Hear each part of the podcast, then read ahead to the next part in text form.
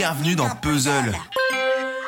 C'est les vacances. C'est les vacances en Italie. Et partout dans le reste du monde, ça va, c'est pas une excuse pour faire une chanson dans chaque épisode. Oh. Mais oui, c'est les vacances, l'occasion ou jamais de s'isoler loin de la fureur du monde dans un petit coin de paradis, ou au contraire d'être isolé des autres parce que ils sont tous partis en vacances sauf vous, les chiens. Et c'est le sujet de la semaine dans Puzzle. Alors évidemment, pas besoin d'être seul pour être isolé. Se sentir seul même dans la foule. Eh oui, se sentir seul même dans la foule, très belle transition zen, bien qu'un peu usitée. Voilà, j'aurais assez de choses à dire pour faire une chanson. Cette semaine, on va vous parler d'Afterlife, la série Netflix de Ricky Gervais. Salut à tous, je suis John. Et bonjour à tous, je suis Zen. Et voilà un petit synopsis des fagots. Tony, journaliste dans le journal local d'un petit village sans histoire, menait une vie parfaite tant que sa femme Lisa, qui était tout pour lui, était encore en vie. Mais la maladie l'emporte un jour, et Tony vrille, déprimé, misanthrope. Tony en veut au monde entier.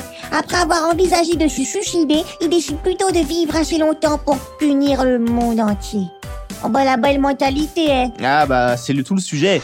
Afterlife n'est pas une série palpitante aux mille cliffhangers et révélations amazing. Ouais, on se fait bien chier, ouais. Et non, pas forcément. Afterlife, c'est la routine de la déprime, parfois aux limites du jour de la marmotte. Chaque épisode est peu ou prou le même, à quelques nuances près au fil des évolutions du personnage de Tony. Tony se réveille, Tony sort de chez lui, promène son chien, seul être vivant trouvant à peu près grâce à ses yeux, et Tony converse. Beaucoup, pour ne pas dire affronte, le monde qui l'entoure, qui ne le comprend pas toujours et qui aimerait bien voir rentrer dans le moule de ses pensées un peu. Sa femme était tout pour lui et il n'arrive pas à s'en détacher et à faire son deuil. Alors, Tony le fait payer au reste du monde. Et ces gens, ce sont les habitants de ce petit village, sa famille, ses collègues, des passants, des losers ou des marginaux pour la plupart qui, dans la saison 1, servent un peu de faire valoir au discours que veut porter Ricky Gervais. On pourrait se dire que cette série est presque une excuse aux comiques pour lui permettre de réfléchir sur le sujet de l'humour noir un peu, justement. Et il pourrait causer avec des voix dans sa tête que la série serait pas toujours très différente. Avant de donner un peu plus de place dans la saison 2 et d'offrir leur propre parcours aux habitants, donc au second rôle de ce petit village perdu qui forme vite un petit univers très attachant. Je disais, roi de l'humour noir anglais, se moquant des conventions sociales, de ses hypocrisies, toute sa carrière, Ricky Gervais s'est vertué à titiller les limites du politiquement correct, parfois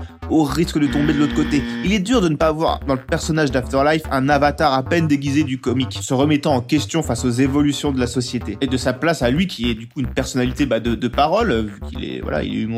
Et auteur, Ricky s'interroge, cherche, creuse à travers son personnage. Un avatar, je disais donc, parce que c'est la même chose ici, le nihilisme de Tony est sans pitié, fait rire avant de déraper dans le malaise. Il décharge tout son mal-être sur son entourage d'une patience assez incroyable d'ailleurs, ce qui contraste avec l'égoïsme du personnage principal. Bah oui, mais du coup, c'est quoi l'évolution alors? On va où? L'évolution arrive quand à la moitié de la saison 1, le parcours de Tony se transforme en quête de rédemption presque. Tony ouvre un peu les yeux sur le monde qui l'entoure, réalise qu'il n'est pas le seul à souffrir, commence une lente remise en question et fait même preuve de sentimentalisme. Un adjectif rarement cité quand on parle du ton Ricky Gervais. Et on finit la saison 1 sur un Tony qui décide pleinement d'embrasser la lumière, d'aimer son prochain. Alors, c'est un peu simple, un peu rapide. Heureusement, la saison 2 vient mettre un peu d'eau dans son vin, même si c'est fait un peu de manière... on va revenir un peu en arrière. Mais sur cette saison 2, encore plus, je dirais, Ricky/Tony semble ne prendre presque plus de plaisir à égratiner, comme s'il avait fait le tour du cynisme.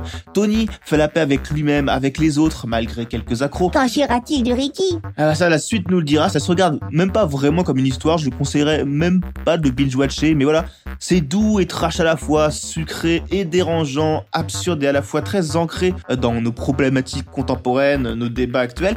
Alors bon, faut aimer le Gervais, parce que tout tourne autour de lui en quasi-permanence, il prend toute la place, même si ça s'ouvre, comme je disais, en saison 2 et au fil des épisodes. Et si vous n'êtes pas adepte de cet humour du malaise, de l'humour corrosif, etc., vous aurez peut-être quelques grincements de dents pendant le visionnage. Même moi qui suis plutôt client de ça, j'ai parfois trouvé que la balance était un peu floue. Mais en tout cas, c'est un bel essai, c'est une réflexion intéressante, forcément. Un univers et des personnages attachants, et moi ça m'a parlé, même si j'espère que dans la saison 3, déjà annoncée par Netflix, il laissera encore plus la parole, je sais pas pourquoi je l'ai dit sur ce ton là, il laissera encore plus la parole à ses persos secondaires qui remettent en question de façon plutôt fine les certitudes de notre Tony, même si elles ne sont que les voies évidentes d'un dialogue intérieur de l'auteur. C'est 12 épisodes d'une petite demi-heure, voilà. Que dire de plus? Voilà. Bon visionnage? Voilà.